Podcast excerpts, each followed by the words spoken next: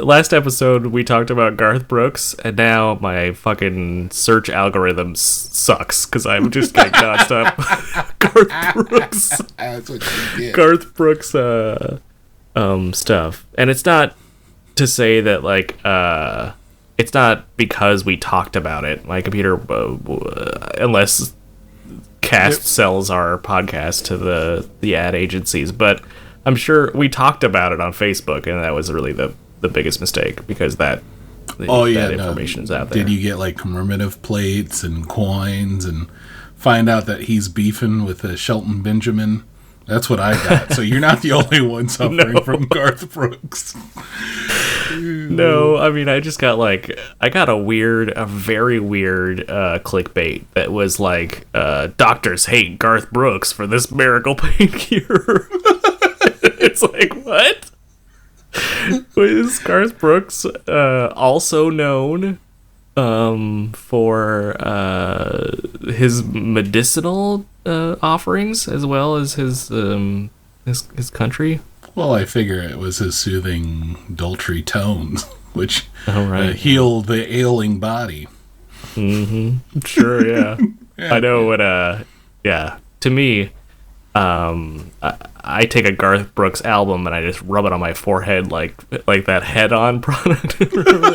Oh yeah, head on. that stupid ass. Garth Brooks, apply directly to the forehead. Garth Brooks, apply directly to the forehead. Pop Saga, you know we keep it groovy. Uh-huh. We talking cartoons, books, TVs, and movies. A couple of nerds, but got style. We so cool. Pop culture, talking new and old school. Yeah, you should know we love hip hop from the roots. Talib, shout out to Pharoahe Monch. We giving you what you want. It don't get no lava. Ain't no doubt we got you. This is Pop Saga. Let's go. Oh yeah, you heard right. This is a lifestyle. Welcome to the nerd life. Pop Saga.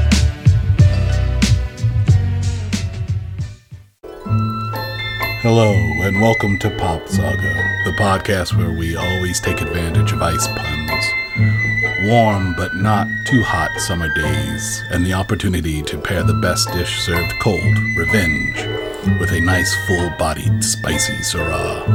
As always, I am John Cube, and I am accompanied by my equally refreshing partner, Iced Forest. How are you doing, Forest? I'm doing great after that intro. Uh John Cube? Yeah, John Cube. I mean, I could have called myself Ice John, but that sounds stupid. John Cube.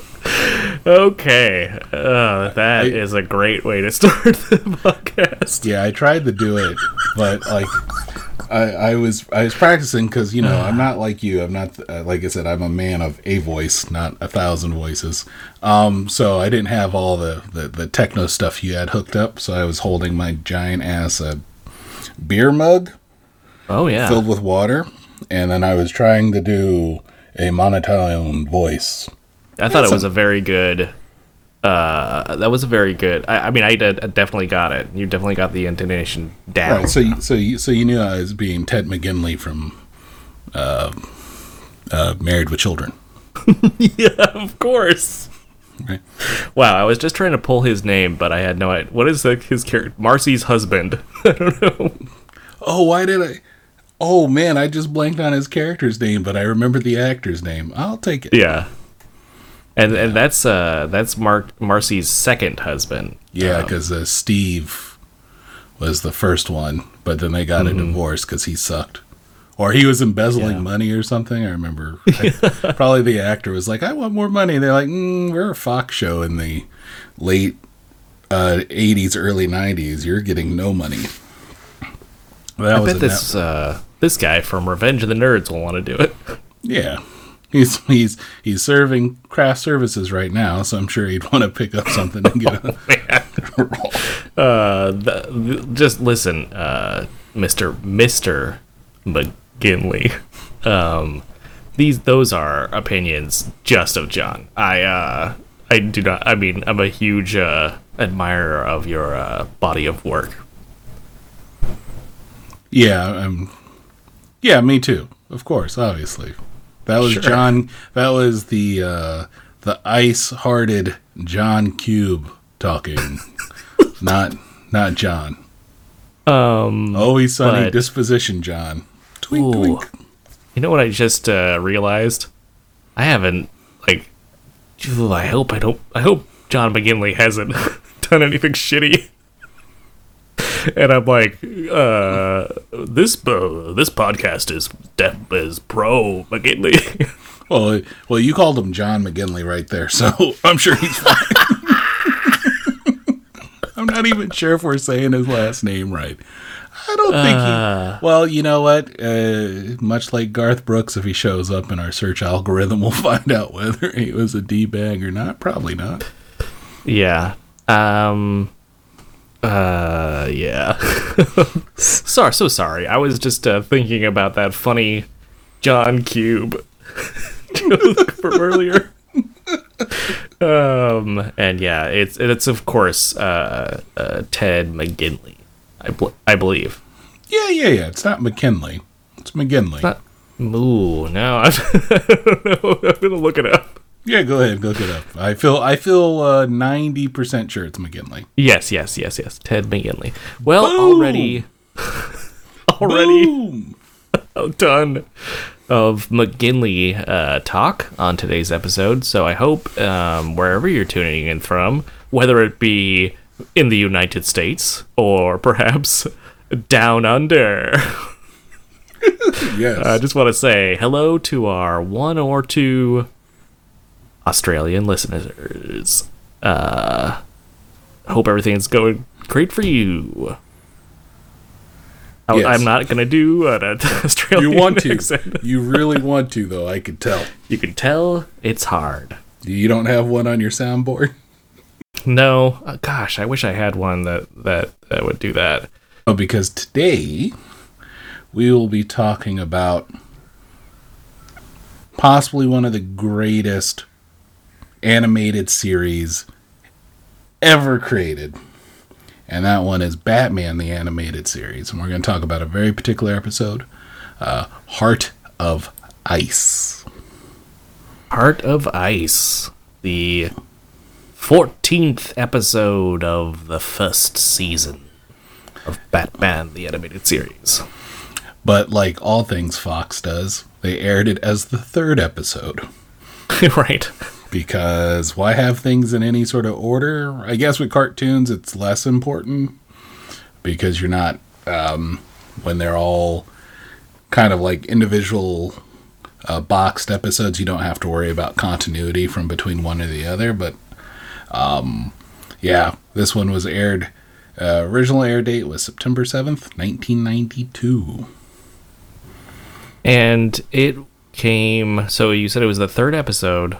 It was preceded by On Leather Wings and what other episode? The next one afterwards was Feet of Clay. Wow. What a like uh one two like what a, an amazing one two three.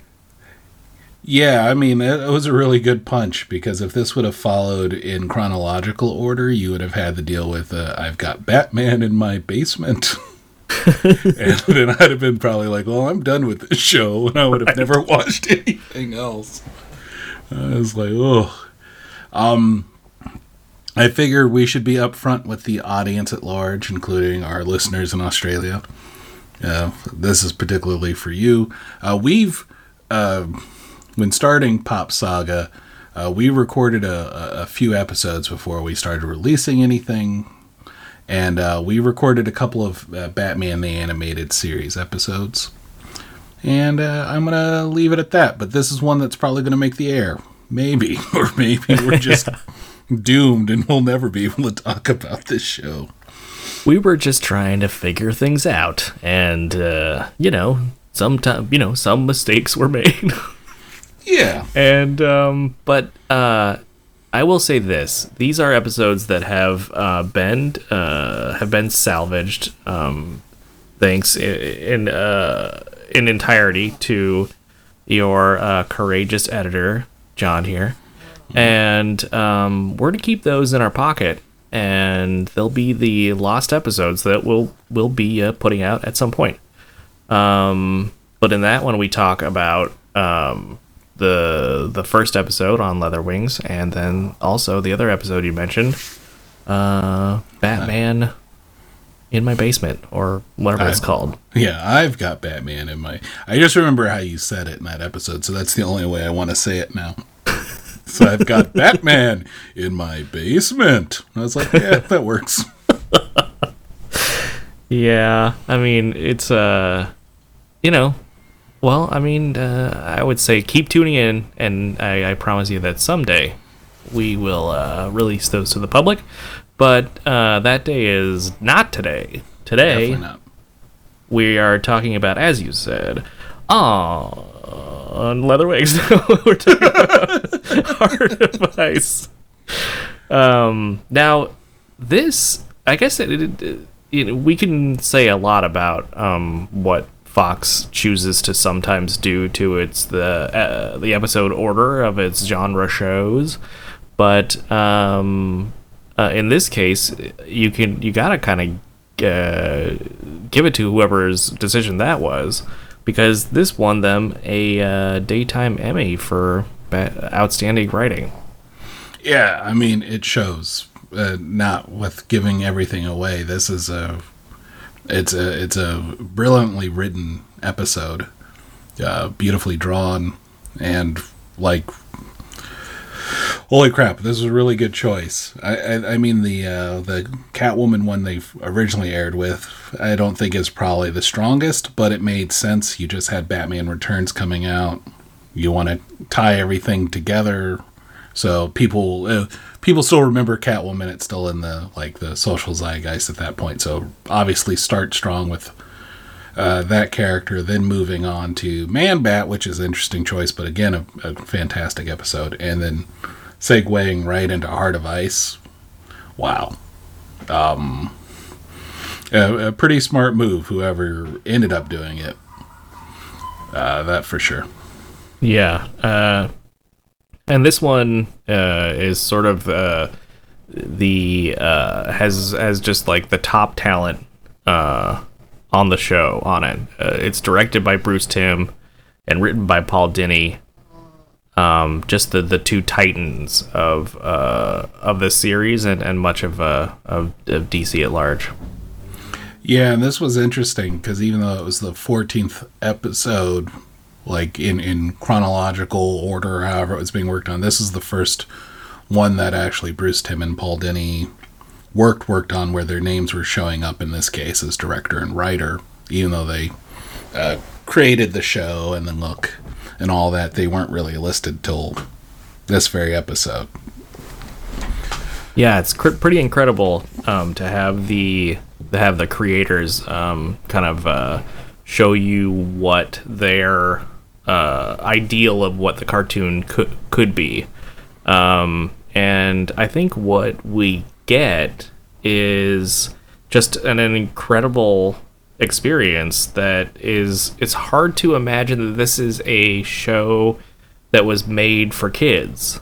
Um, because I think the the end result is um, is just like an incredible little 20, 25 minutes of uh, of television. For originally watching this, I would have not picked up on as nearly as much as the subtleties as I have on subsequent viewings. And yeah, this this episode is a, a powerhouse. It features a villain who is pretty much relegated to D list at that point. I think even in the comics he was killed off. So uh, using this villain in this way, uh, it, I mean, holy shit, man. This is a this is the, the I I can see why this is like the gold standard. If if they would have been like, "Hey John, you get to record an episode of Batman the animated series and direct it and do all this stuff," and then they said, "Watch this episode first, I'd probably just hang up my my writing pen and be like, "Well, you did the best episode, so I'm not going to even try to compete with that." Yeah, why even bother? Um, I've got Batman in my basement as well. I've got Batman in my basement too. I can't wait to write the follow up. Um so yeah, it is uh yeah, it- it's just um, it's it's a it is perhaps a uh, a perfect episode of the show, and uh, just good TV. I think uh, at the end of the day. But as you were saying, there's many contributions this show makes to the overall DC universe that have um, been carried forward from their first appearance on the show.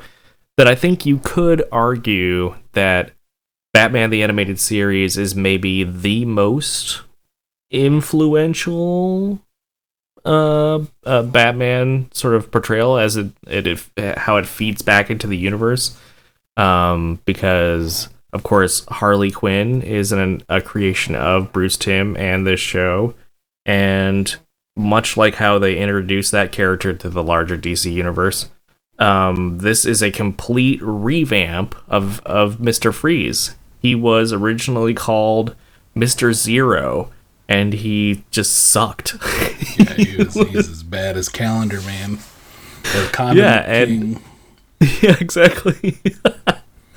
and um, they even took him, and I think at first they renamed him on the Batman sixty six.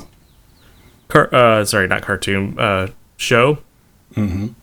And um, he was his real name was Doctor Art Schivel, and he was played like three different actors: uh, George Sanders, uh, Otto Preminger, and uh, Eli Wallach. And uh, he was just like he was kind of goofy. I mean, everything on that show, Batman sixty six, was was fairly goofy, but he had like uh, you know sort of like the blue skin, and then he had like huge red eyebrows. Yeah, you look and, like a, uh, hair sometimes. Up, yeah, jacked up astronaut, if I remember correctly. Yeah. Yes, he, he very much does. And um, it's actually weird how much Batman and Robin's uh, look is based on the Batman 66 uh, portrayal. But that's maybe a story for another day. But they took this like goofy joke of a, a character and they gave him a brand new backstory. None of this, uh, none of him of Nora not to get too far ahead, but none of uh, Nora and like the tragic creation of Mister Freeze is in any previous incarnation. Like I think even in the the retcon, like the second retcon, he's just a guy who had who was like a thug who was making or a, a criminal of some sort who was making a freeze gun and that malfunctioned and turned him into Mister Freeze. Yeah, crazy. Like uh, nothing. Like really, really nothing. Like not, not you know, like as far as like Kite Man. you know, it's just like, well, let's take something that he does and then put, you know, give. So in this case, he's got a cold gun. We already have Captain Cold. So who else were we gonna make? Let's use this guy and. Uh, this portrayal of Mister Freeze, yeah, has effectively shaped how Mr. Freeze is portrayed in uh, movies, comic books, future cartoons. It's all kind of predicated on this. Um, so much so that, like, I think in 97 or something, Paul Dini wrote a um, Batman story and they used this as pretty much the basis for the origin, which makes sense because it's a, a it's a completely understandable motivation. Yeah, he's Not a a- great character. Yeah, this is this he he wasn't really on my radar as a kid, but uh, growing older, just this portrayal has made him one of my favorite Batman's rogue. Um, so I think uh, I think we should just jump right in. Yeah. Yeah, let's go through the um let's jump in, but let's give it um let's give the cast and crew their credits real quick. I got a little Of course. Yes, of course. And then yeah, Good let's idea. jump let's jump right in there. Uh, so let's see, like we said, it aired September seventh, nineteen ninety two. It's technically episode fourteenth, but it aired as episode three. It was directed by Bruce Timm, and uh, writer was Paul Dini. Uh, we mentioned it earlier, but just to stress, the, these are the guys who created Batman the Animated Series. Uh, cast wise, we have Kevin Conroy, who voices uh, Batman Bruce Wayne. Um, arguably the voice of Batman, at least to me. I, would be willing to get in a fight with anybody uh, outside of Adam West. and then we have Efrem Zimbalist Jr. voicing Alfred Pennyworth. This dude has had a long career. Uh, he's been working since 1946. Uh, he did pass away in 2014 at the age of 95. Uh, I give you an idea. Uh, he was on Babylon 5. Uh, he was in Maverick. He also provided the voice of Dr. Octopus in the 90s Spider Man cartoon and Justin Hammer in the 90s Iron Man cartoon. Um, so he was in two cartoons that had uh, lyrics that pretty much were like Spider Man, Spider Man, and then like Iron Man. Iron, they're almost the same. Uh, then let's see. As the bad guy, we had Michael Ansara as Mr. Freeze slash Dr. Victor Freeze. Again, another old school actor, been working since 1944 at that point.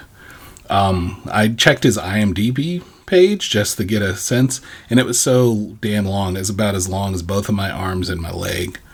Um, uh, people might also know him as Kang in uh, Star Trek, the original series, Deep Space Nine, and Voyager. Um, so two out of three ain't bad. Uh, I don't count Voyager. That's right. You can at me. Uh, yeah, um, there's been plenty of uh, uh, plenty of juicy Voyager uh, bashing. I know uh, bashing on this uh, show I, so far. Yep. Um, I like many of the uh, episodes, but please continue. Yes. Um, then we have Mari Devon, who voiced summon, not summon, Summer Gleason. voice actress for a lot of animes, including Tenchi Muyo, Gundam, Devilman, Digimon, uh, Captain Harlock, you name it. She's done a lot of uh, dubbing for um, anime. And then we have uh, some guy named Mark Hamill. I don't really know who this is. I think it's uh, pronounced Mark Hamill. Oh yeah, so Mark Hamill does voices mm-hmm. Ferris Boyle. Um, I think you all know who Mark Hamill is. uh, and then we have additional, additional voices by Michael Bell, Robert David Hall, and John Mariano. Uh, casting, voice casting by the amazing Andrea Romano. She knows how to pick voices, I tell you what, and characters and get what you need out of it for sure. And then music direction by Shirley Walker, the fantastic Shirley Walker, and uh, Todd Hayden uh, did the music for this. I believe. Hayen, right? Hayen. Did I put it? I put a D on there. My bad. Todd Hayen. I apologize. But yeah, the, uh, my spell check wanted it to be Hayden very badly. That might have been it. Other people or the ones who made up part of Ice. Yeah. Um, a fun bit of trivia. Uh, Mark, uh, Mr. Marcus Hamill, no, Mark Hamill, uh, who who plays uh, Ferris Boyle, right? Yes. Um, in this uh, in this episode, he he came he was cast as a Ferris Boyle first, and he offered to do uh, that character and a villain, just kind of like dealer's choice, which villain he he got. And uh, originally Tim Curry was supposed to be the Joker, um, but he dropped out, and they they put Mark Hamill in there. And can you imagine a universe without uh, the, the the the absolute treat that Mark's Mark Hamill's Joker is? Um, yeah. We almost didn't get it. Yeah, we would have got Tim Curry, which would have just sounded like Pennywise, I'm sure. oh, damn. Mr. Curry, I didn't realize you were here. Don't let Batman arm the missiles. I don't know. I don't have a, a Tim Curry. You got um, me beat. I don't have a, ha- a Hamill. I don't even have a Ted McGinley. I can't do it. So like, your Tim Curry laugh had me beat. It was just like I was like I could see you channeling Rocky Horror Picture Show the whole time. Yeah, that's what I was. Uh, that's what I was referencing right there.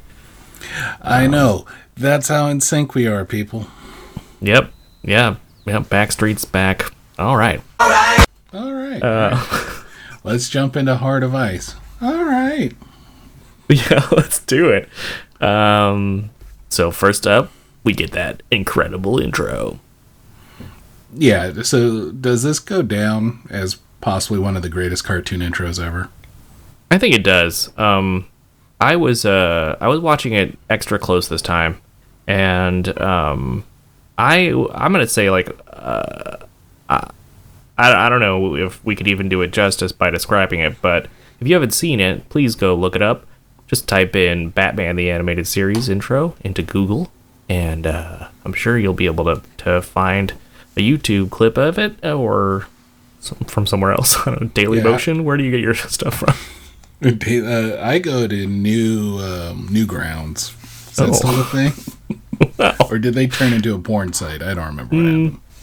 You know, I mean, you could check.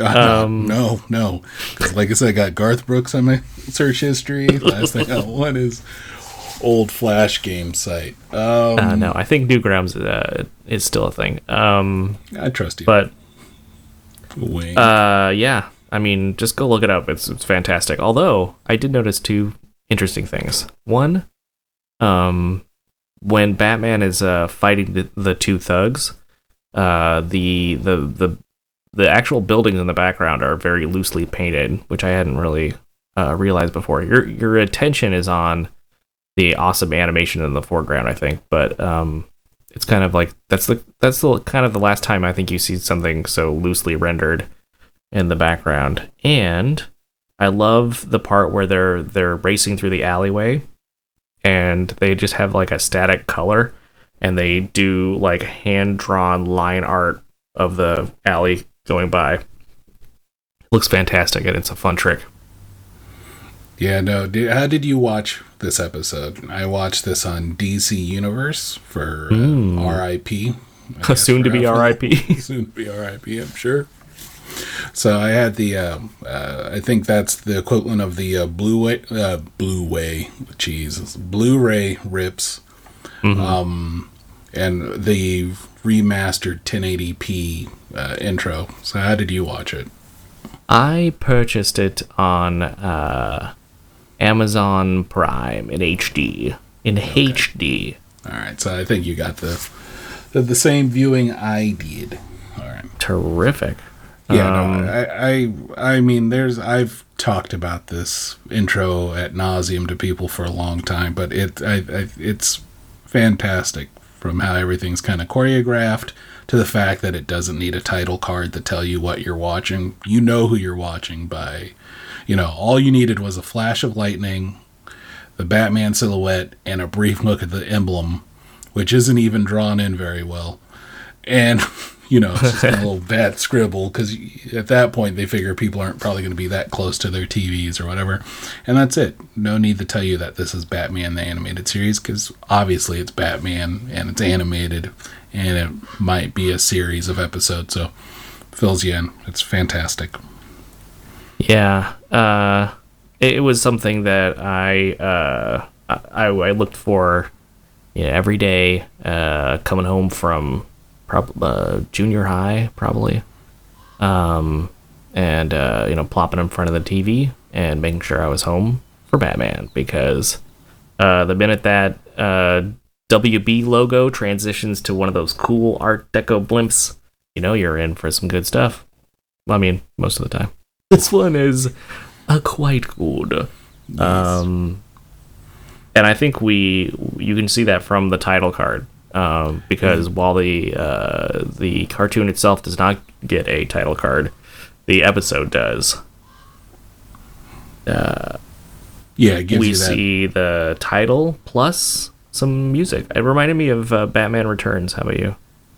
Yeah, definitely. Uh, you know, starting with uh, snow, a little bit of music, and um, yeah, it's funny. I always equate this episode with a um, uh, Christmas episode for some reason, but it isn't, not whatsoever. And I meant to say it that time. Uh, yeah, no, it's a. It, it, yeah, I love this transition because we get the title card with the music and the snow uh, falling, and then that transitions right into uh, snow globe being held uh, with a um, figure uh, moving around in circle with the music's coming from, and this uh, shadowed character holding it. And um, Oh yeah, great tease for the character and a, a beautiful sort of uh like um soliloquy or whatever that uh, This is how I'll always remember you. Surrounded by winter, forever young, forever beautiful. Rest well, my love. The monster who took you from me will soon learn that revenge is a dish best served cold. that he is uh, saying um, that this shadowy figure is is saying or narrating while we uh, look at this um, what I guess is a mashup of a music box and a snow globe. Yeah, there are there are uh, snow globes you can get that have like little turnkey that play music when you do it. So I figured he was just either he went and bought that thing off the shelf or had one made beforehand. Had, just happened to have someone who looks exactly like his wife in it. I had one made custom. Oh, Uh, I, I I believe you. Please please please don't hurt me. for Nora. Sweet Nora. Get out of here. Get out of here. Go hang out with uh, Thanos in the green room. Jeez, these guys just. I need like one of those like uh, on air signs Oh, that'd be good. to keep these guys out. Just have them over there. Well, I mean, I was gonna surprise you with could we have uh, a special guest, uh, uh, Mr. Freeze, but uh, you know what? I'm, I'm, he's off the show. he's banned from the show. Well, I was hoping that he'd be able to to, to give us his uh, method for how he prepared for this episode. Like, um, you know, what he do? Hang out in a refrigerator, uh, stub his toe. Uh, no, this I is. watched Robocop. Oh, that's a. But uh, Murphy had more emotion in his voice. He Yeah. Yeah, that, that's why I'm better. I'm better th- than Robocop. You've heard it here first. He's got a little more emotion these days. Yeah, I guess so. Versus being all like, "This is how I'll remember you, surrounded by winter, forever young, forever beautiful." It. This Yeah. is the. This is literally like. This soliloquy, this intro sets up everything, gives you, um, everything you kind of need to know about this character in this one little snippet, and then everything else that gets added to it just becomes more and more. It, it it's some of my favorite writing. It really is, um, and it, it, it's so so beautifully done. Again, from that transition to him just kind of reading that out, and then um, setting up the episode. Yeah, because if you uh, if you're seeing it for the first time, chrono uh, when you're you know when it aired, um, you don't have really a, any idea what is being set up here. Um, but it it uh, as you watch the episode, the the words at the start um, uh, gain new meaning, and um, yeah, very good point. It's it's super effective. Uh, and, uh, an, amazing cold open uh, again to a kid show. It's crazy. that goes from him holding that snow globe with his um oh you just assume as someone he loves uh, right into news uh, reporter summer gleason uh, pretty much filling in the rest of the exposition of the uh, of the episode uh, pretty much it's uh, her doing a news report on uh, cold related crimes uh, against a corporation called GothCorp. And uh, in the background, you can see it's summer, it's a heat wave. Kids are playing in fire hydrant, you know, f- playing around water coming out of fire hydrants. And it's a. It's just a positioning the hot with the fact that these crimes are weird because they're all cold related. Um, and then you get a message from GothCorp's uh, Ferris Boyle again voiced by Mark Hamill, and like right off the bat, you could tell that he's a straight d bag. Like, like if you if if if if you were trying to make a a distinction between whether he's he's a good guy or a bad guy.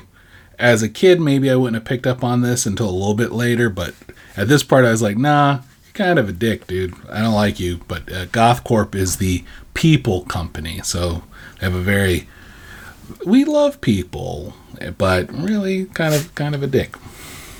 Yeah, he's a uh, Mark Hamill plays an incredible douchey CEO character.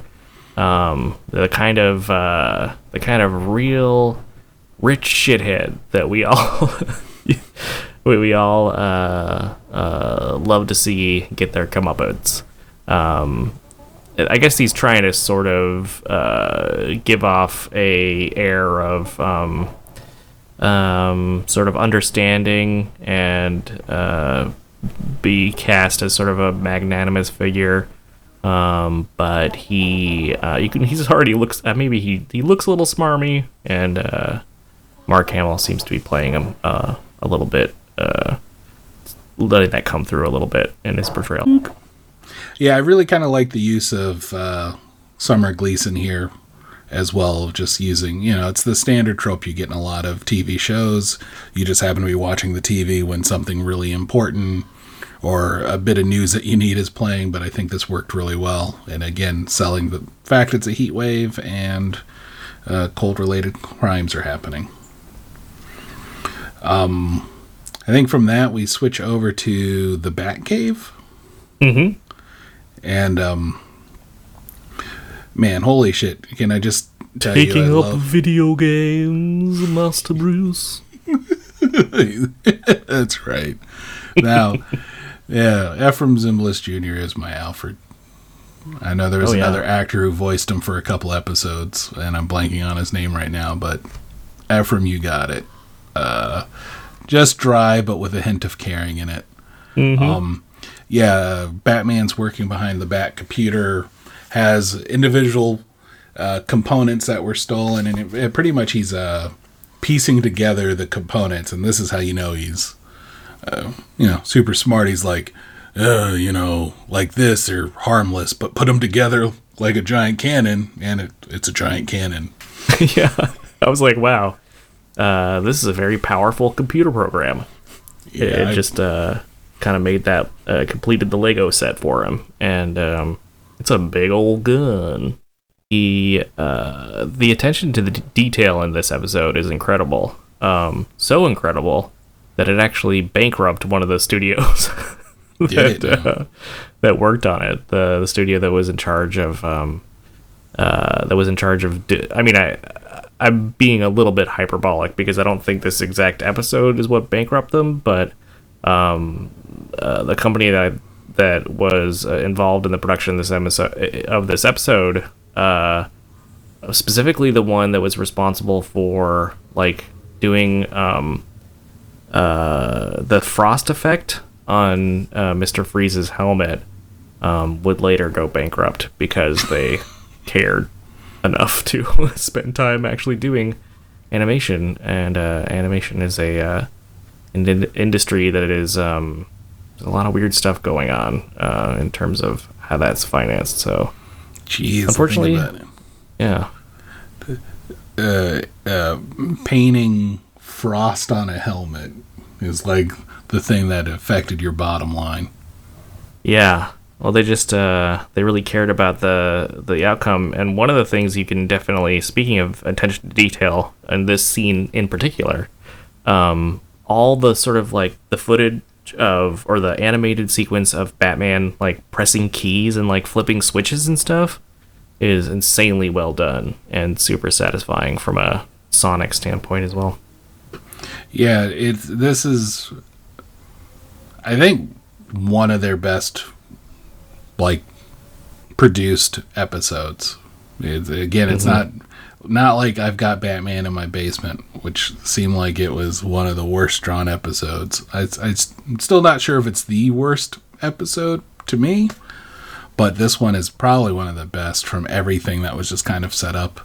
And um, Yeah, to your point, there's just a, a level of detail that's put into this. Um, so we go we go from that to the um to to some security guards in Gotham who do not get paid enough. Not whatsoever. I didn't mean to say it that time. Damn it.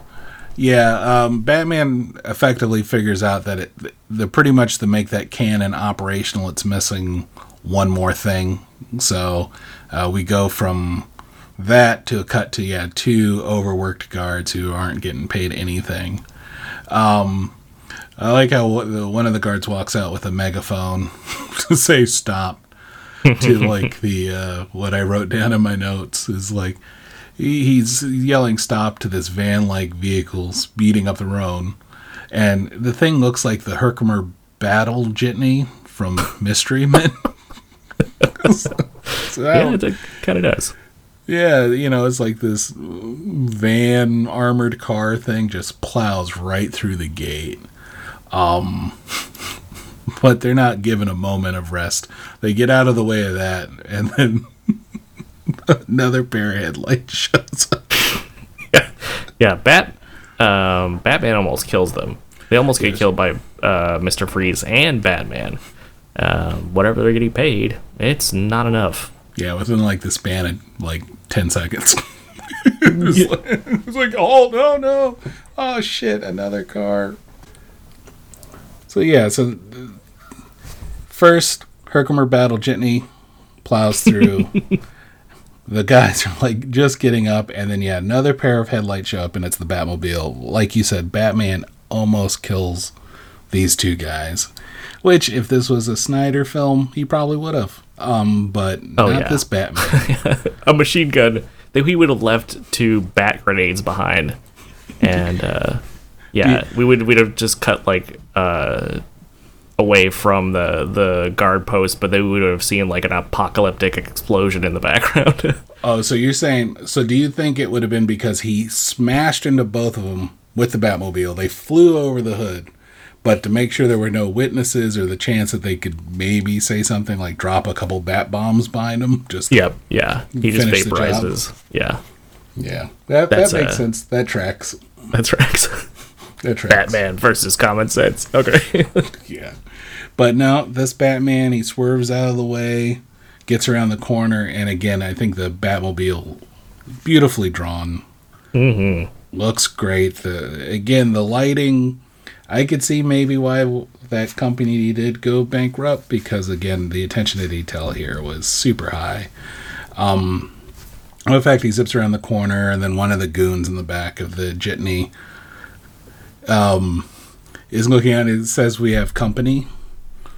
And of course, Mr. Freeze, being the cool character that he is, opens a back panel and shoots his freeze gun on the road, causes like an ice slick or something. And uh, the Batmobile loses control. well, he uses that the cool bat hook and uh, sort of like skids around a corner and just wrecks that building. Yeah, it, I, Batmobile grappling hook for the win, right? yeah, because he, he shot it out. Yeah, he smashes the shit, but you know it's Boyle. He could afford it, I'm sure. oh yeah. I mean, he I mean, he does doesn't seem like somebody who likes to spend money really. Um, but uh, yeah, he he definitely is uh, rich enough to afford it. Yeah, well, you figure. I mean, the insurance premiums might go up a little bit, but I imagine if you have a business in Gotham, your insurance premiums are probably at its highest, no matter. No one's insuring you. Yeah, pretty much. You can't get insurance. Oh, I got Riddler insurance, but I didn't get Penguin insurance, and it, my shop got smashed by a giant. Umbrella, Yeah. Well, a novelty umbrella smashed Sure. into my. yeah, or a giant inflatable duck. Oh God, that I'd sue the shit out of Penguin. Oh yeah.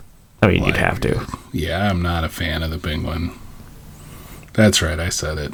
Ooh. You can at me too. Hot take. Hot take, yeah. Here, John's hot take: Penguin, no good. Ah, Like, I'll put you like flightless fowl. if the penguin, if if I looked out the back of my my house now, and the penguin was with the rest of the Batman's rogue gallery, but I got to choose to fight anyone. I'm choosing to fight the penguin. I don't care if he knows judo or some other shit. I'm whooping the penguin's ass because I'm And you say no umbrellas. yeah, well, obviously, because if he's bringing umbrella, then I'm bringing my ice skate bat. See, this this is just like the Untouchables. You know, it's the Yeah, Chicago so- way. Um, for those of you who don't know, John has a cool prop um, that is a bat that is sort of also an axe uh, because it has an ice skating blade uh, affixed to it. Yeah, we some kind of we sometimes call it the bat skate, uh, ice bat, uh, the uh, So it's very uh, apropos Christie- for this episode beat Um, you up. Because it's the ice bat. Yeah, like this this bat would fit in with this episode I love very the very poorly. there's like so many areas on this this weird armored van um, that Mister Freeze can stick his gun out of. like, But do you, but do you like the fact it has a turret in the front too? yeah, it has a all like- turret, and then the little turret door opens up, and his little hand comes out and shoots. I thought that was um, funny. Yeah, like he wrote. Yeah, yeah. It's very deliberate.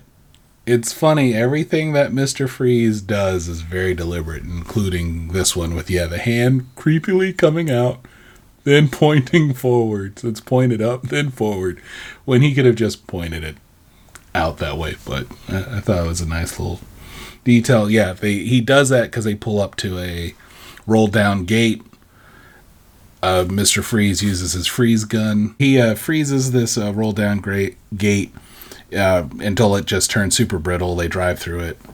Um, and this is our first full look at Mr. Freeze um, as he's ordering his men to gather canisters. Uh, what do you think of Mr. Freeze's look? I like it. I even like the stupid purple gloves and feet.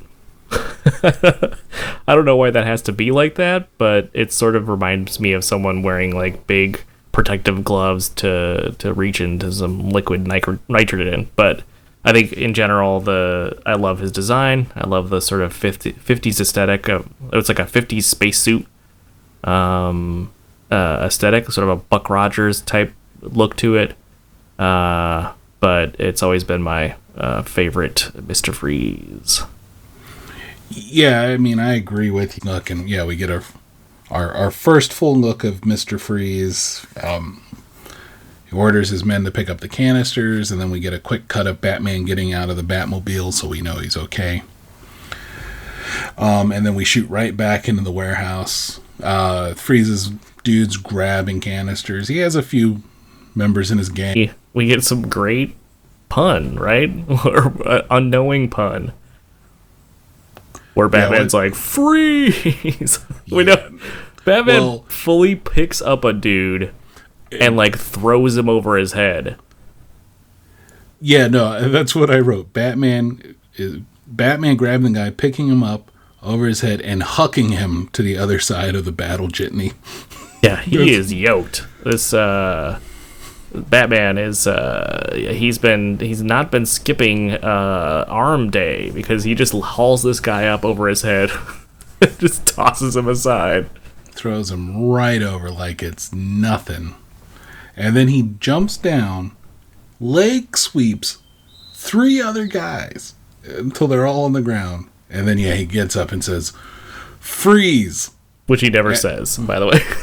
Now, I've never heard Batman say freeze, chill, anything. But I mean, it literally sets up the only retort Mr. Freeze had, right? Yep. He's just all like, that's Mr. Freeze to you. Freeze! That's Mr. Freeze to you. It's just like shit, it works. I Yeah, didn't he's like, hate it wow. at all. Good thing he said that. Right, and then now we're seeing our hero and uh, villain uh, matched up for the first time, and Batman always goes to his trustees batarangs, and that means you know like nothing because Mister Freeze's freeze gun just freezes that batarang right out of the air and it just clumps down on the ground. Yeah, it's uh, it's not a very effective. Um, uh, what I like here is that uh, Mr. Freeze is they set up Mr. Freeze as more of a vigilante uh, than a villain, uh, at least at the start. He uh, says he tells Batman, "Hey man, um, stay out of this. This is a personal quest for revenge." Um, but you know, I'll I'll I'll take care of you if you get in my way. But uh, you know, that doesn't have to be like this. Um, and I thought that was cool. It definitely gives him a different air uh, compared to the, some of the other of uh, Batman's rogues gallery. Yeah, his his motivations, his and then like uh, Clayface, kind of have different, you know, different motivations for why they are villains. I'd say Mister Freeze is probably the most relatable. Like I I get him. I get him completely in this, and yeah, I do like the fact he calls that out to Batman. But Batman doesn't. He doesn't care about that, right? If you're breaking the law, you're breaking the law. Um, so then you kind of see a difference in styles, right? Batman is starts dodging. He's jumping around. Mister Freeze is not the most agile of guys, and he's not really going to be like you know trying to hand to hand Batman if he doesn't need to.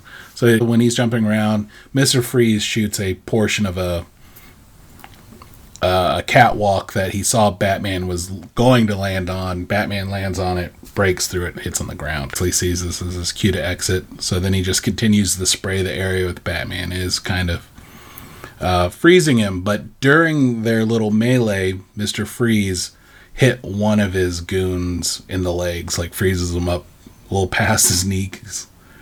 And this is where you find out, like, uh, Mister Freeze has his has has his moments, but at the same time, he's really, I mean, he's really cold hearted.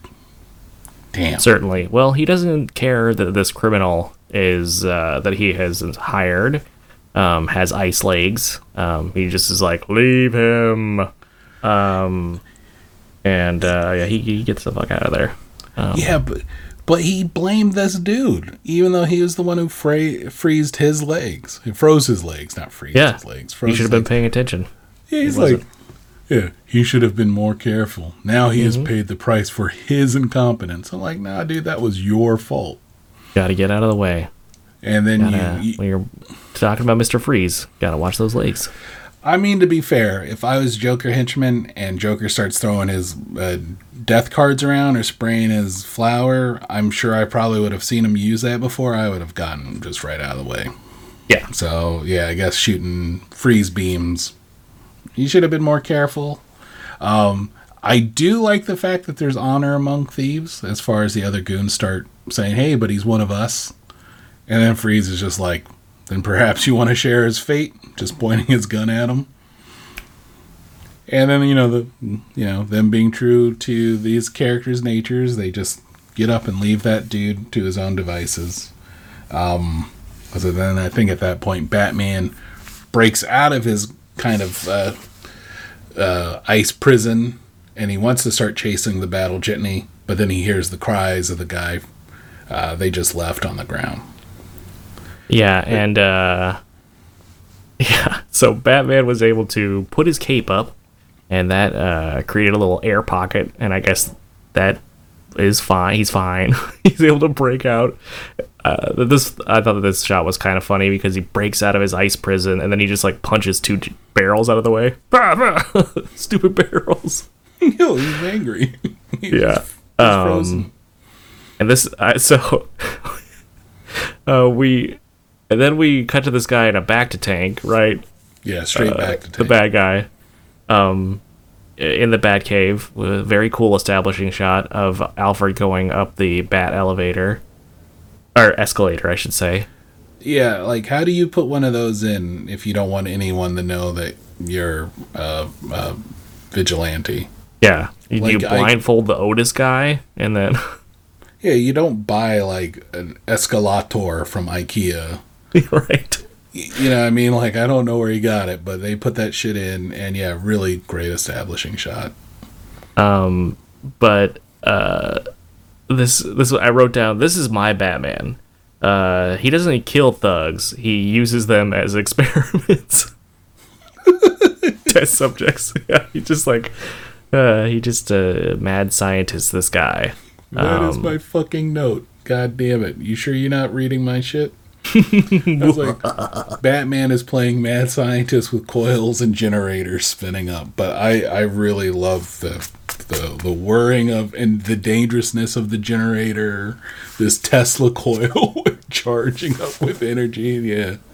that timing is, right there is fantastic because we get Alfred saying like he's just being like, "Oh, you're showing this uh, a, a ton of compassion towards this guy, where he surely would have left you there."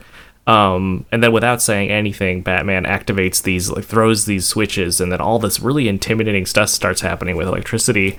And we cut back to the tube, and Alf- as Alfred is looking at this man, he is just like enveloped in a rush of bubbles and it looks like he might be like Batman boiled him alive or something.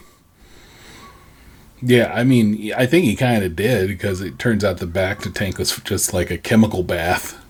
But it worked, right? Like he was able to unfreeze the dude's legs. But yeah, it looked like he just straight uh, boiled the guy alive. yeah, but we this is when we find out that I guess uh, Mister Freeze was not only shooting ice out of that weapon, but also germs or viruses of some sort. Yeah, well, you know, real hot weather mixed with real extreme changes in climate can give people colds, and Batman has the sniffles. Yeah, I, I mean, I always thought that was apocryphal. Uh, that uh, sort of uh, belief that that temperature changes can give you a cold, but certainly not in this universe. It is true. I mean, you know, though, I'm going to give Kevin Conroy super credit. He sounds like he has a cold. Yeah, maybe he did. Maybe they just wrote that into the script. Yeah, he he he plays it up real well. There's a little bit of inf- it's it's like I remember uh, uh, in in acting classes, which I was never good at. Um, one of the things that they'd always talk about, like just because there's a stage direction, like you're drunk, don't play it like you're drunk. Play it not normal either, but you know, you wouldn't be like, "Hey, I tell you," you know, like playing up the drunkenness versus how you would really be. Is that Oh. you? Yeah, he's he's hanging out in the back. He's watching the 3D printer. Hey, the printer's almost done. You know what I'm saying? Like, yeah, thanks, thanks, Sly. Appreciate it. You know, we try to hang out and stuff like that. Kick it. That makes sense. So Batman needs to work on his immune system. He needs some uh, take more vitamins, something. Um, but we get we then we get Batman committing to investigation, which is awesome. It's one of the great parts of the show is seeing Batman being a, det- a detective, and uh, he's got to talk to his old his old uh, business acquaintance um, as as uh, as Bruce Wayne, he has to talk to uh, good old Ferris Boyle. terrible name. I mean, I good mean, name, but but terrible sounding. Yeah, I mean, it works for the character, right? Yes, It's like it's a name. good you- writing. Just makes me uncomfortable to say. Yeah, don't say it fast either. It gets you in trouble. Oh, Yeah, you do do that in front of a mirror three times. Find out what'll happen. oh my god. What I'm saying isn't being haunted by Stallone. Wow, it's the ghost of Stallone. I'm astral projecting. Oh wow. wow. You know what? Uh, everybody has been spending their quarantine doing something a little bit different. It's good to know that he's uh, improving um, or practicing some sort of uh, astral projection uh, skills. So, Yeah, I've been practicing the dark arts. oh wow, this is not good. It's gonna be for Rocky Eight.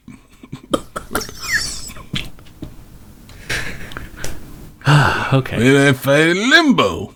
What? Oh. okay. Fight the Grim Reaper himself. You know what I'm saying? He's gonna punch me, I'm gonna punch him right back. Okay, Okay, calm wow. down, Stallone. It's cool. Wow. It's cool. Um, he just punched my ears. Yeah, I'm sorry. I'm really close to my mic, and normally I'm never this close. Yeah, he must have really uh, pushed in and, and, and got so super close too.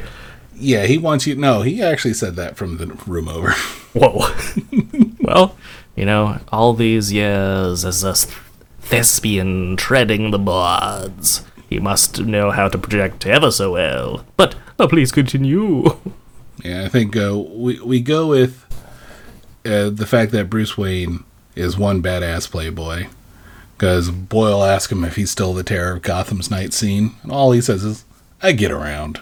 And it's just like, damn, Stone Cold player. Yowza. Um, but yeah, to your point, actually, this is this is why I think the Batman from Batman the animated series gets is probably one of the more well-rounded Batman portrayals uh, because you get him being a detective, you get him fighting, you get him being a scientist. You, you, get all the facets that you've kind of grown up with Batman in, in one super package, and this is no different. He's using Bruce, you know, he's he's being Bruce Wayne, getting us a little bit more backstory, effectively kind of asking him like, "Hey, what's up with these crimes?" and he finds out that you know there was a uh, the only person that he could think that would want revenge on him is dead. Um, he was doing something with company property, and uh, he died for it, and he died like a year ago. Uh, but that gives Bruce Wayne enough information to kind of go, or Batman enough information to uh, figure that up, uh, figure that out. Um, I like also the fact that you know Boyle sets up. He's like, "Hey, I'm getting a humanitarian award," and then it was he's saying he's getting that award after pretty much saying he doesn't really care because he's like, "It's my property, it's my this." He was messing with my stuff, and uh, I like the sarcastic. I uh, I feel ill that Bruce Wayne says as he bombs out, saying, "I'm sure that the reward the award is well deserved." Uh, Yeah, yeah, yeah. He definitely has very thinly veiled uh, disdain for this other guy, and uh, yeah, he does drop a, a very passive aggressive. I feel ill. Um, yeah, because uh, yeah, Ferris is uh, good old Ferris Boyle's day off. yeah. he's a real uh, he's a real shithead. He really is, and uh, I I keep forgetting that uh, when he's Bruce Wayne, a lot of times he wears a hat, and I like that little bit of touch. You know, he's just like Yeah. grabs a little hat. I, I do like that for some strange reason. It just seems different than where you normally also see Bruce Wayne portrayed. I don't know, just a little something I wrote down. Yeah, that's a nice little touch. Yeah. I think we go from that to uh, Gleason talking, uh, Summer Gleason, the reporter, talking to Boyle about his humanitarian award. Um, and then uh, this is this is the standard trope, and I know that if you're a Best Buy or maybe at the time that this show was made, Circuit City or Sam Goody or Good Guys employ Where are you you're selling? You're selling TVs left and right because Batman villains love to destroy the TVs they're watching Oh, I see. In Gotham. Okay. in Gotham. Yeah, I was just trying to think of all the things that were like electronic shows uh, shops that existed at the time. Was That like, was yeah, great. You're like Circuit City. Circuit City. Uh, good. like, guys. Sam Goodies. No, like, Sam wait a Goodies. Is John okay? I think he's just he's just but listing off a, a mall map. He's like, I, I smell almonds. Help. Yeah, there was a there was a hot topic, a Spencer's Gifts, and a Wetzel's Pretzels, and uh, KB Toys. And a, a f- uh, Sam Goody for your music needs. of course. But Yeah, uh, no, but- it's it's because Mr. Freeze is watching TV and he doesn't like what's being on the TV, so what's he do? He freezes it. And it's just like I've I've I don't think there's been an episode of Batman the animated series where a villain hasn't smashed a TV. It also sort of has that uh, that Elvis um, shooting a TV um, feeling to it because he's kind of sitting in an easy chair and he shoots the TV and and uh, and and sort of uh, destroys it for showing stuff he didn't like. So it had that sort of Elvis slash um, Simpsons uh, itchy and scratchy vibe. Yeah, very much so. And that, that was uh, Mr. Freeze stating uh, that that transitions to this warehouse that Mr. Freeze and his uh, crew is in, assembling the can in, and he states that it needs to be completed by tonight because he needs to deliver his own warm wishes. Great Which is- line. Yeah, it, it, dude, there's nothing he couldn't say that I, I delivered that way. And I remember doing research into this.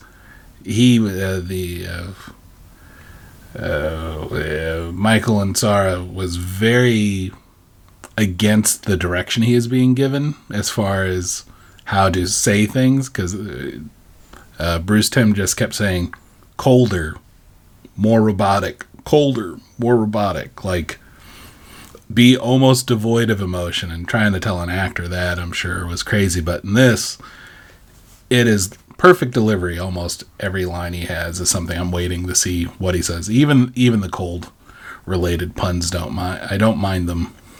Yeah, they were able to find a compromise uh, between Bruce Timm's want for this to be very robotic and uh, the actors want to put a little bit of emotion in it. And I think uh, the compromise they landed on was perfect.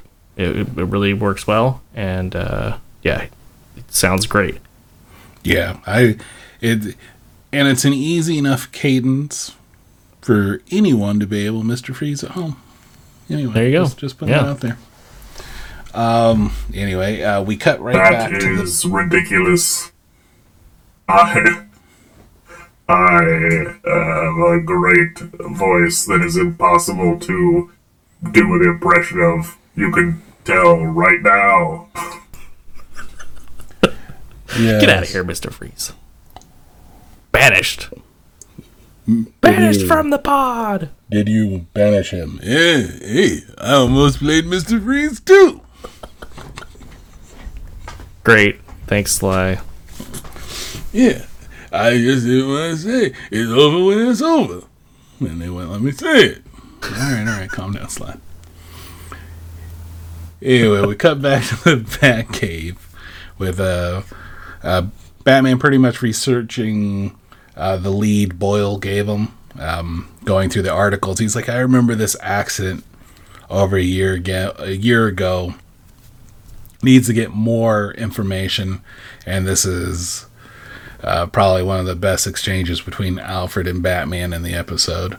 He says, "If you're going to go sneaking around an office building, you'll need this." And he hands Batman this container. And I love Bat- eh, fucking the delivery of this knockout gas. And Alfred's like, "Chicken soup.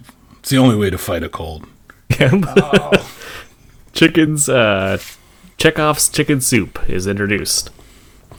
Fuck, I, I love it because do you remember the Batman 66 episode where he uses alphabet soup to solve a riddle? No. well, look at this. It looks as if the dastardly villain has hidden a hint in my alphabet soup. Yeah. When is a door not a door? anyway. I'll cut that all out. Terrible. But yeah. I I want to go back and look at that episode when he uses the thermos, but I actually think it's similarly colored. Uh, that's the point I want to point out. I He see, I see. This, this thermos of chicken soup. I, I love that because it, it it's so natural. It seems like these guys have done nothing but practice their witty banter with each other for since uh, Batman's childhood. Yeah, it's a great joke, and but not as good of a joke as the next scene where we see Bruce Wayne in disguise as Bruce Wayne with blonde hair. Yeah. He's Bruce Wayne. This security guard should have been like, "Oh, hey, what's Bruce Wayne doing here, dressed up like a security guard with a blonde wig on?" No, mm-hmm. blonde hair changed his voice a little bit. He relieves the guard of duty. You know, he sneezes, but it's okay because it's it's Batman. It's undercover boss, basically. is. It is undercover boss. So like, so Hello, fellow security guard. It's me, a security guard. I'm here to relieve you. Goodbye. I, I do like he does. I don't know. Honestly, I guess this was a better way of dealing with it than most, as opposed to just knocking him out like I think Batman normally would have done. But in this case, he sent the guard to go to the party to go party because it's like Mister Boyle says to attend the party with his uh, with his best wishes. Yeah, he was like he sends him off, and then Batman's card key comes out of his belt. He opens the door, and from opening the door, he switches right into the Batman outfit. Yeah, Yeah, like- he's got a quick change. Yeah, it's just like it just he must. It must be like you know, the breakaway pants. Just nothing but snaps. Just Yeah. right out of it. but this gives us our final piece of the puzzle, right? We're trying to figure out why uh, Mister Freeze is so hell bent on uh, uh, taking out Boyle, and um, Batman's going through the files, finds. Uh, you know the easily marked top secret folder yeah, some- with a with a headshot of Nora in it. Yeah, headshot of Nora, the machine, and a video cassette. Batman, not to be deterred, goes over to VCR, Still investigating, still in- being awesome. right? Just trying to trying to cover all his bases. Puts in the uh, video cassette, plays it, and this is our first look at uh, Mister Freeze as Victor Fries.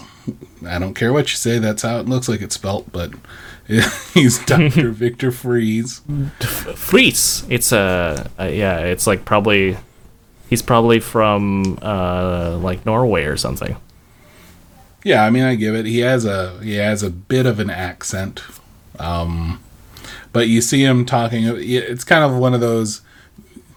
You get a, a lot of these videos and TV shows and stuff where it's just like here here I am explaining the the science. I guess real scientists, if you're listening to this, tell us: Do you make videos of yourself talking about your experiments? I'd be really Giving interested to know. exposition. Giving exposition Well, I mean, to it. It that's how it starts but uh, as the video progresses it, they have tons of different angles and the editing is great really seems to follow the action it's a very well edited archival piece of footage Yeah, now I I wanted to talk to you about this just real quickly. Do you think he edited the footage after the ev- events happened so everything was in a tidy package or that just happened to be that many cameras they had in Victor Freeze's lab?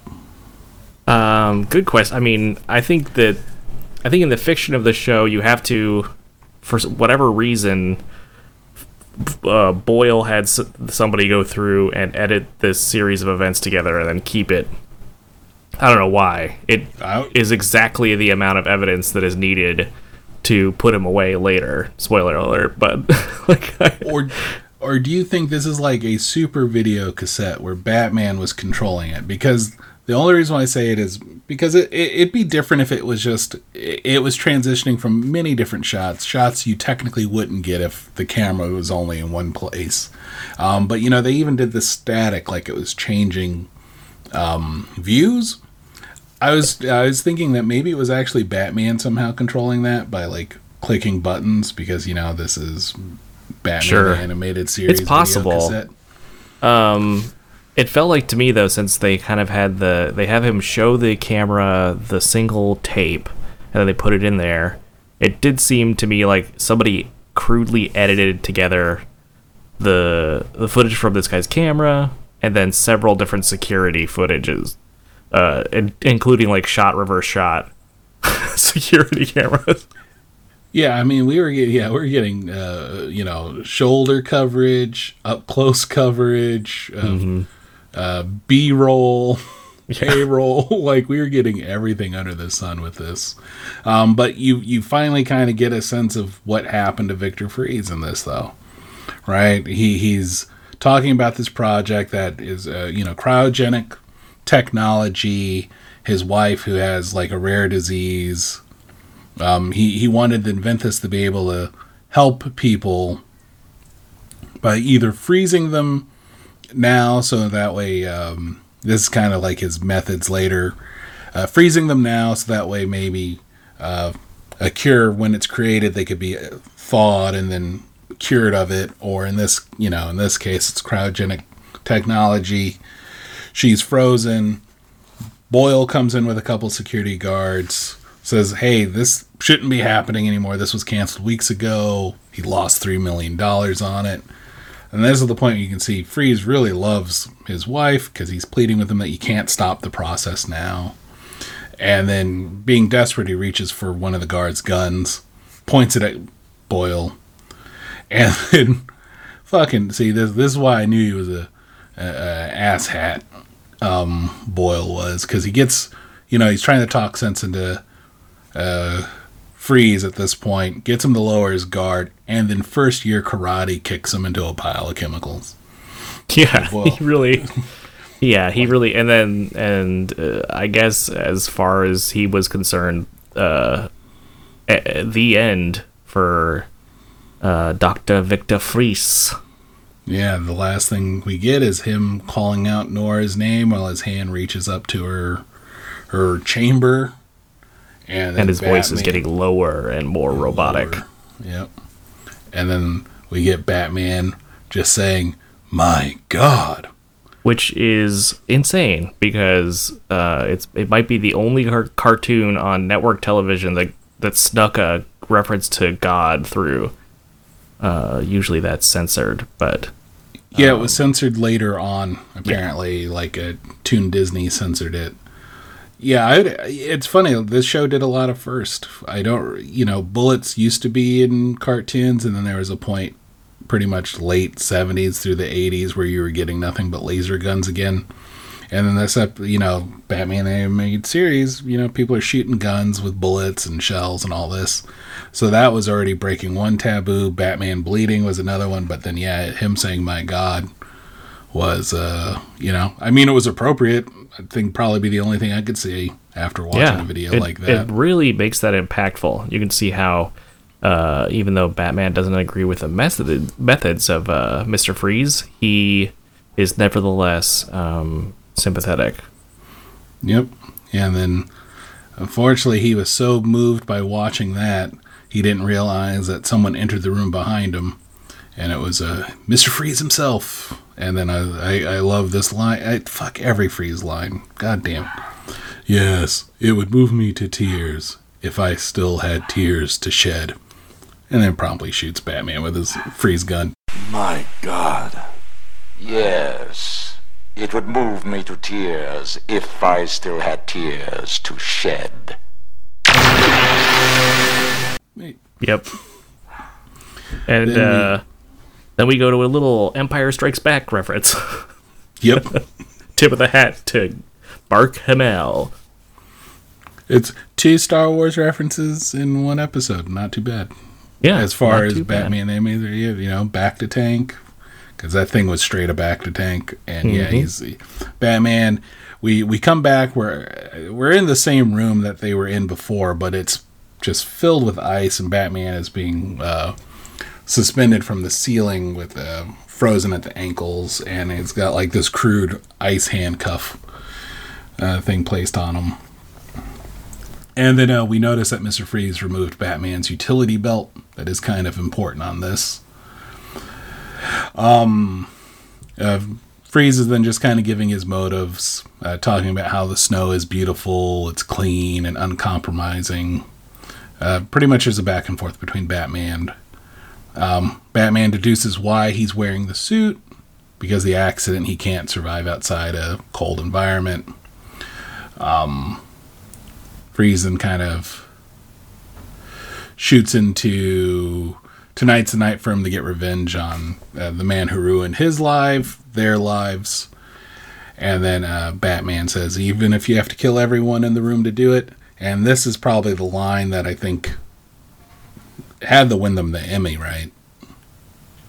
It, this, this is my. I know I've been saying line after line of Mister Freeze. This is like my favorite, favorite? line. But this, this, is the is real favorite. this is the no. This is the one that, like, since Chills makes me completely understand him, would be totally fine if he got Boyle, because it it it makes so much sense. Um, dare I read it, or should I just insert it for the people to listen to it, so that way I don't ruin it? What do you think? Uh, let's drop it in right here. Even if you have to kill everyone in the building to do it. Think of it, Batman. To never again walk on a summer's day with a hot wind in your face and a warm hand to hold. Oh, yes, I'd kill for that. Chilling. No pun intended or pun intended. Yeah, a little bit of column A and column B. I said in the intro that we're not afraid of cold puns, so because it's it's it's a beautifully mastered line. I it it makes sense, and it's another thing that snuck through that I'm sure using the word "I'd kill for that" in anything in a in a cartoon was a big no no. Another thing that must have snuck through because I know in the Toon Disney release of this they uh, edited it out. Yeah. Yeah. But uh, yeah, another he he had, he uh, references uh, killing, and it. Um, um, I think contextually, I, I'm glad they left this one in because uh, he, um, you know, he he's saying it in this in a similar way. I think. Uh, well, he he is saying he would actually literally kill for it, but it's the same thing. We'd be like, I, I, I could really go for. I'd really kill for a mix, milkshake right now. You know. Yeah. Oh yeah. It it's it goes both ways, man. I'd kill for some boba. Oh yeah, and I'd kill you for taking away my life. you know, like my livelihood. But yeah, it's it's done in both ways. I think it's just fan fantastically said. The the cadence on it, it's something that when I think of this episode, that's the line I think of. Yeah. And we go from that masterful line to this super smart villain leaving Batman in this room alone.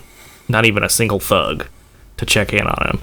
Not whatsoever. Just to see him die. I don't really know what his end game there was. Like, what was he planning on? Batman freezing to death, being suspended. Batman eventually getting out, but it was too late. I don't know, but he, he pulls Batman villain 101. Tell him some shit, then leave the room and hope that uh, he just dies of natural causes or something. Yeah. But unfortunately, he uh he, like as you said before, he he has fashioned some rudimentary ice handcuffs for Batman. And maybe just use real handcuffs in the future or zip ties or anything else really uh um uh good old uh Mr. Freeze cuz Batman's able to break those brittle bastards with barely any effort. That's right. Yeah. I said effort. Yeah, it's like uh, best effort. Beffort. Yep. I like it. I'm trying to get it going. yeah, hashtag Beffort. Hashtag get that shit Befford. trending. Hashtag buy a t-shirt. Please continue. So yeah, we um bat like you said, Batman breaks out. Um, we then uh, switch to an outside shot of the uh, GothCorp building, and uh, this giant truck pulls up. This uh, cherry red truck pulls up with this giant cannon. Now, like the valet is like, keys, just like. nah. I'm surprised Freeze didn't freeze him either, but um, he then uh, Valley runs away, and then Freeze orders his gang to seal the building, and we see this giant uh, piece of equipment uh, just start freezing the base of it very slowly. yeah, a very dramatic fence, a freeze fence is happening. Um, Yeah. you know, and it's coming right towards Batman. Yeah, we get a quick cut. Batman's outside. His legs are all frozen. He's uh, he's definitely not in his best Batman shape. And yeah, this giant wall of ice comes towards him. He cuts out of the way. Um, we cut back to uh, Freeze again, saying, "Let the evil that rots inside be cleaned by unforgiving ice." It's a great line. And, It is. I mean, again, he he's not doing this, and that's why I, I I keep coming back to it. His motivations aren't like money or it's none of that. It's just straight revenge. He's like, I feel like if Mister Freeze got revenge on him, he would have stopped. Like if he just would have dealt with Boyle, I don't think he would have done anything more than that because he didn't want to do anything more than that. Yeah, Batman was on vacation. Um, no problemo. Uh, Freeze would have done his little thing. We would have had one less shithead in the world, and you know maybe some people would have uh, lost a toe. Maybe a Yeah, I mean- would have lost a toe. because he wasn't it, you know it wasn't like he was shooting indiscriminately none of that he just wanted boyle um i i do like this because we get a shot inside the award uh, the award ceremony with the windows breaking and the cold pouring in again folks remember it's a heat wave when this is going on so the cold is really odd and then uh, we cut back to one of the goons operating the gun when an icicle smashes into the control panel and then I like Mr. Freeze sees Batman. And then from there, Batman goes back to dodging, you know, getting out of the way of uh, Freeze's blast. Again, Freeze isn't like a, you know, he's not a crack shot, but he's doing his best. And then we get probably one of the one, one of the cooler scenes. Batman finds his utility belt, starts putting it on. A goon tries to sneak up on him, and he gets backhanded hard. Yeah, the classic movie uh, backhand scene. Um, I really, yeah, poink. And uh, man, I really like the shot of Freeze riding the uh, the he when he like kicks a fire hydrant over, and then uh, rides it up through the window into the into the gala above. Uh, I really like that. That's that shot. It's good. Yeah, it was. It, I mean, it was convenient that the water shooting out of it was just enough to get him right into the exactly broken like that. window. Uh, That would be But- great if he just like, I'm out of here, and then he just rides it over, and it's like, oh, oh, oh, oh, uh, oh no, just lands in a, a pile of boxes or a dumpster. yeah, like a dumpster that's on fire. He's like, oh. uh, and then that's when we get the confrontation between Mister Freeze and Boyle. Boyle has no idea who he is. The cold eyes of vengeance are upon you, Boyle. Who who are you? Come now. Surely you remember your old colleague, Victor Freeze. No! No! But um, doesn't matter because he gets frozen for it. I I I really you you could see Freeze trying to enjoy this because he's freezing him super slow. Like, Oh yeah, he- Boyle's like- losing something, some appendage Yeah. below the waist. I'm not gonna say which one, but something's going. he's just freezing them, and then the minute Boyle begs, you knew that was a bad mistake on his part because Freeze, for his non-emotiveness, just gives him that "ain't that some shit" look. Right? yeah. Oh, You know, you're like, begging? You're Mm, begging. Cool. Because then he goes and like he tells him about the nightmare he has of his wife Nora behind the glass begging him with frozen eyes, and how he's longed to see them look frozen on him. That is some cold blooded shit. Stop! Please, beg you. You beg? In my nightmares, I see my Nora behind the glass, begging to me with frozen eyes. How I've longed to see that look frozen on you. Yeah, And- and Batman should just leave him to do his thing. I feel like at this point.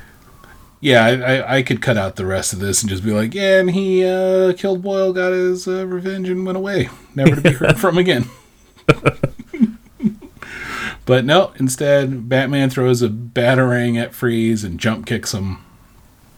And then you realize Freeze just isn't like, you know, an ice dude. Because he mentions that his suit, uh, it, like, not only it's not only keeping him alive, but also triples his strength. Because I love, like, the ineffective chops little- Batman is doing. A little punch. He's like, "Ugh."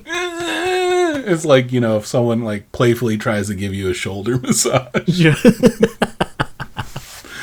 I Exactly. wrote Batman shoulder chop looks about as effective as my last diet. Uh, that's what I wrote in my notes. Um, Batman is uh, being held up in the air by Freeze. Um, and Freeze pretty much saying anyone uh, sooner or later anyone who stands in his way will find uh, will feel the icy touch of death. And then you know what's coming next, folks. If um, if the spiked fences in Lost Boys didn't teach you about foreshadowing, this does. Because Batman reaches into his utility belt and hits Freeze in the face with the canister of chicken soup. I don't know why no one would have noticed the canister on that utility belt. I don't know because you don't see it hanging on there at all, but it's there. Yep. It's Um, not on like slung over Freeze's shoulder. Um, when he takes his uh, utility belt, but yep, he's got a big old thermos of chicken soup, which he puts on his face, and it's like acts like the acid from Alien. Yeah, well, I I guess it's the below uh, the the the sub zero temperatures inside the helmet versus the hotness of the chicken soup. I think And yeah, it's just you're right. It's the it's the uh, instant tem- temperature change and extreme temperature change that I think cracks the uh, the glass, which he probably should have made a you know he- something like a glass that that you put on the space shuttle or something on there. yeah, like It's safety glass. Also, because this thing breaks like uh, like like window pane glass. You know, like uh, giant shards as it just started uh, cracking. Um, it instantly starts raising his body temperature, and then his voice starts sounding really like that weird distortion. Yeah, he's dying. Yeah, this this it's like someone's gonna have to stick his head in like a a, a bowl of ice. Yeah, somebody get a mini fridge for this guy. yeah, put him in one of those Red Bull fridges, quick. we got to keep him cold. And then we get um, uh, Summer Gleason goes over and says, "What was that?" And Batman, you know, again being the cool customer he is, the only way to fight a cold. So wrapping it around. he uh, he then pulls out the videotape, hands it to Summer Gleason, points out to Boyle how he ruined two lives, and that you know instead of vengeance, he should be seeking justice. And then this is the part you knew Batman did not really give a shit about Boyle because all he says is "Good night, humanitarian." Good night, humanitarian. He didn't Yeah. take him to his red bacta tank to freeze him. No, uh, Boyle is a, at least losing some toes, uh, if not more. right? Like, yeah, he's he's he's he's losing he's losing knees down. I think because I don't Yeah. remember how far high high up he got, but yeah, Batman's like, no, you deal with it, but I, I'm not taking you to my little bacta tank to heal your ass. Nope, that was, that bit of foreshadowing was just so uh, Batman can go back and have a little jacuzzi. Um, good thing his like six hour cold is done though. Well, he's Batman. Like, dude is the pinnacle of fitness. I'm sure. Yeah, he shrunk down inside of his own body and beat it up. I think. I don't know how Yeah. that works, but he, you know, he's got a bat shrink down, go inside own body ray. I could see him punching the cold virus. He's fighting with himself, and he's winning. What are you doing here, you villainous virus? okay. And then uh, we get, um, uh, we head over to Arkham, and we see Freeze is in his cell. Uh, they've somehow refrigerated it, no problem, even though it has open windows. Um, and he's just giving this, you know, I mean, he's a dude who feels lost and hopeless, saying that he failed Nora, hopes she could forgive him, and then tears start welling up in his eyes. And you know, it's a callback to the fact that he said if he had tears to shed, he'd shed them. So there's a little bit more humanity in him than you think. I failed you. I wish there were another way for me to say it. But I cannot. I can only beg your forgiveness and pray you'll hear me somehow. Some place. Some place where a warm hand waits for mine. And then we get this. I I I, I, I think this is a great way to end this episode because Batman likes staring at whoever he beat up or helped out or whatever at the ends of some of these episodes. So we see Batman is looking into Freeze's cell because it's the only one that's lit up blue. He turns around to leave, but then he doesn't look back, and then he jumps away. Yeah. You know, he, he feels bad. You can tell. And I thought that was pretty effective. Um, Yeah, more effective than the uh, the creepy legs, sort of like as he looks down into the basement of Sherman in the oh God, Batman. it's just his ankles.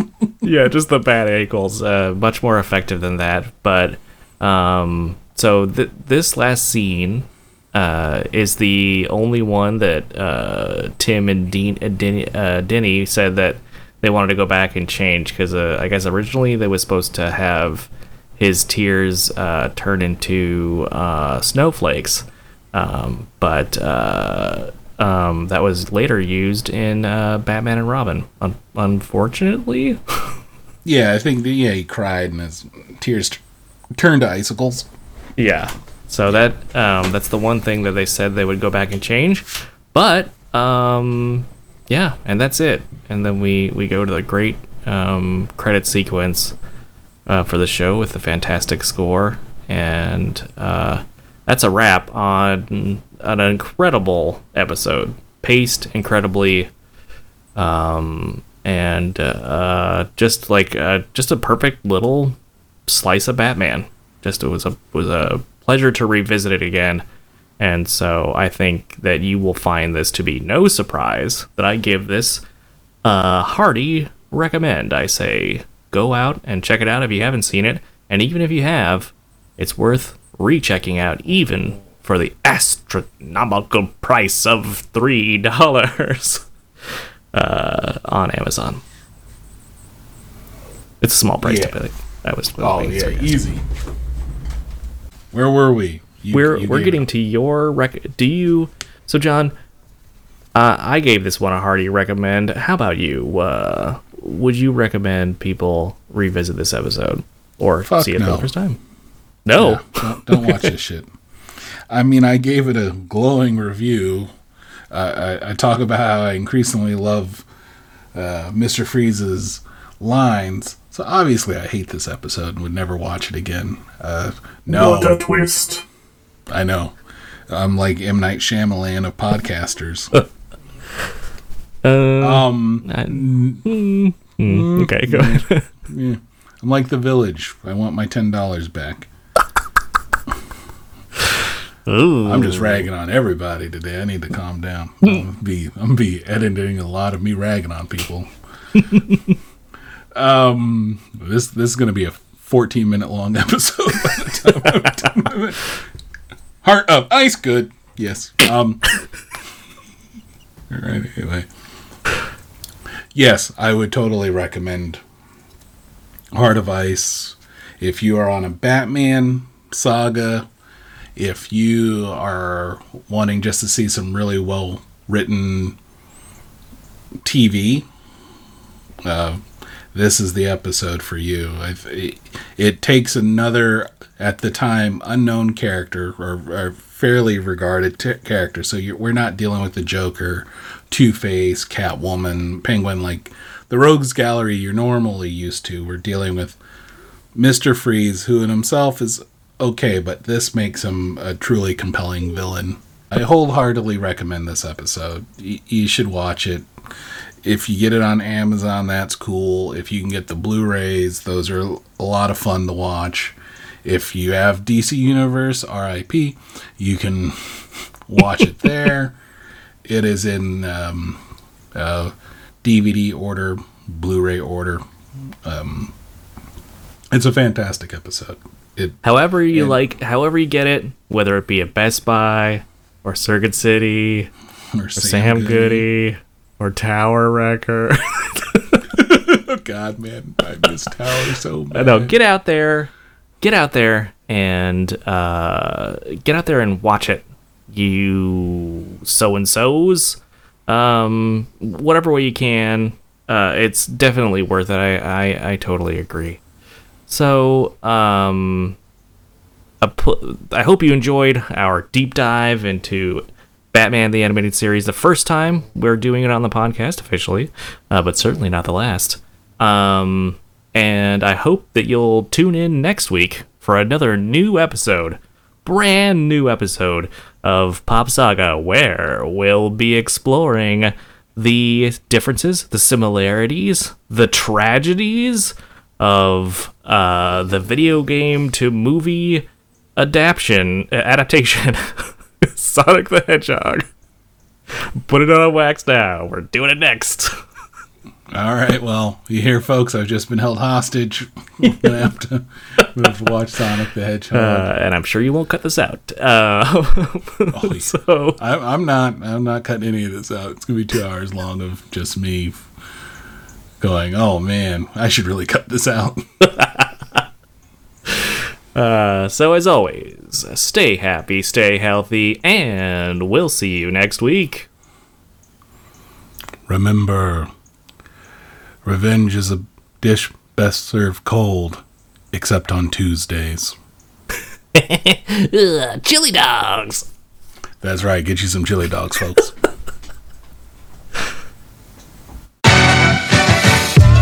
Saga, you know we keep it groovy. We talking cartoons, books, TVs, and movies. A couple of nerds, but got style. We so cool. Pop culture, talking new and old school. Yeah, you should know we love hip hop from the roots. Ty Lib, shout out to Pharoahe Monch. We giving you what you want. It don't get no lava. Ain't no doubt we got you. This is Pop Saga. Let's go. Oh yeah, you heard right. This is a lifestyle. Welcome to the nerd life. Pop Saga.